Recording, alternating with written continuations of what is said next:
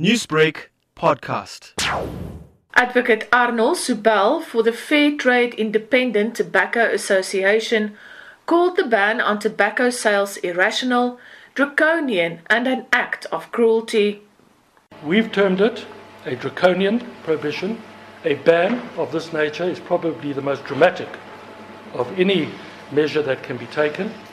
Difficult to think of anything more dramatic and draconian than a total ban or prohibition, shutting down an entire industry and causing what we submit enormous harm.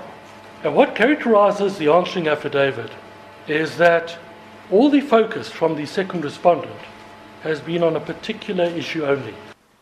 He said the ban had affected the most vulnerable in society.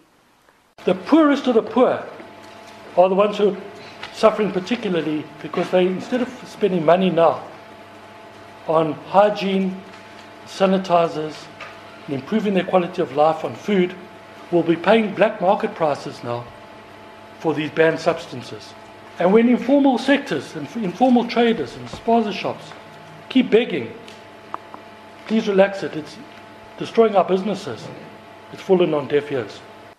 Subel told the court that Cooperative Governance and Traditional Affairs Minister Nkosazana Dlamini Zuma seemed to be determined to keep the ban in place despite a lack of scientific evidence to prove that smoking increases the severity of COVID 19. Advocate Marumo Moerane, arguing on behalf of Dlamini Zuma, said his client acted in accordance with the powers that the Disaster Management Act gave her.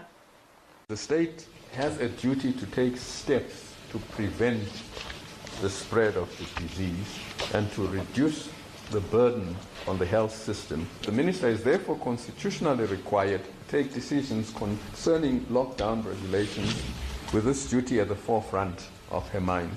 If the minister were to wait for such definitive proof, she would almost certainly be in breach of her constitutional obligation to promote and protect the rights to life and health care. Moerane also said there was sufficient evidence to support Dlamini Zuma's decision.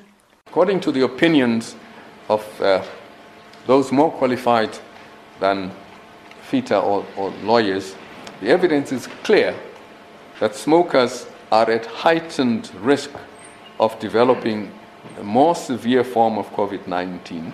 I am Liela Magnus in Pretoria. Newsbreak, Lotus FM, powered by SABC News.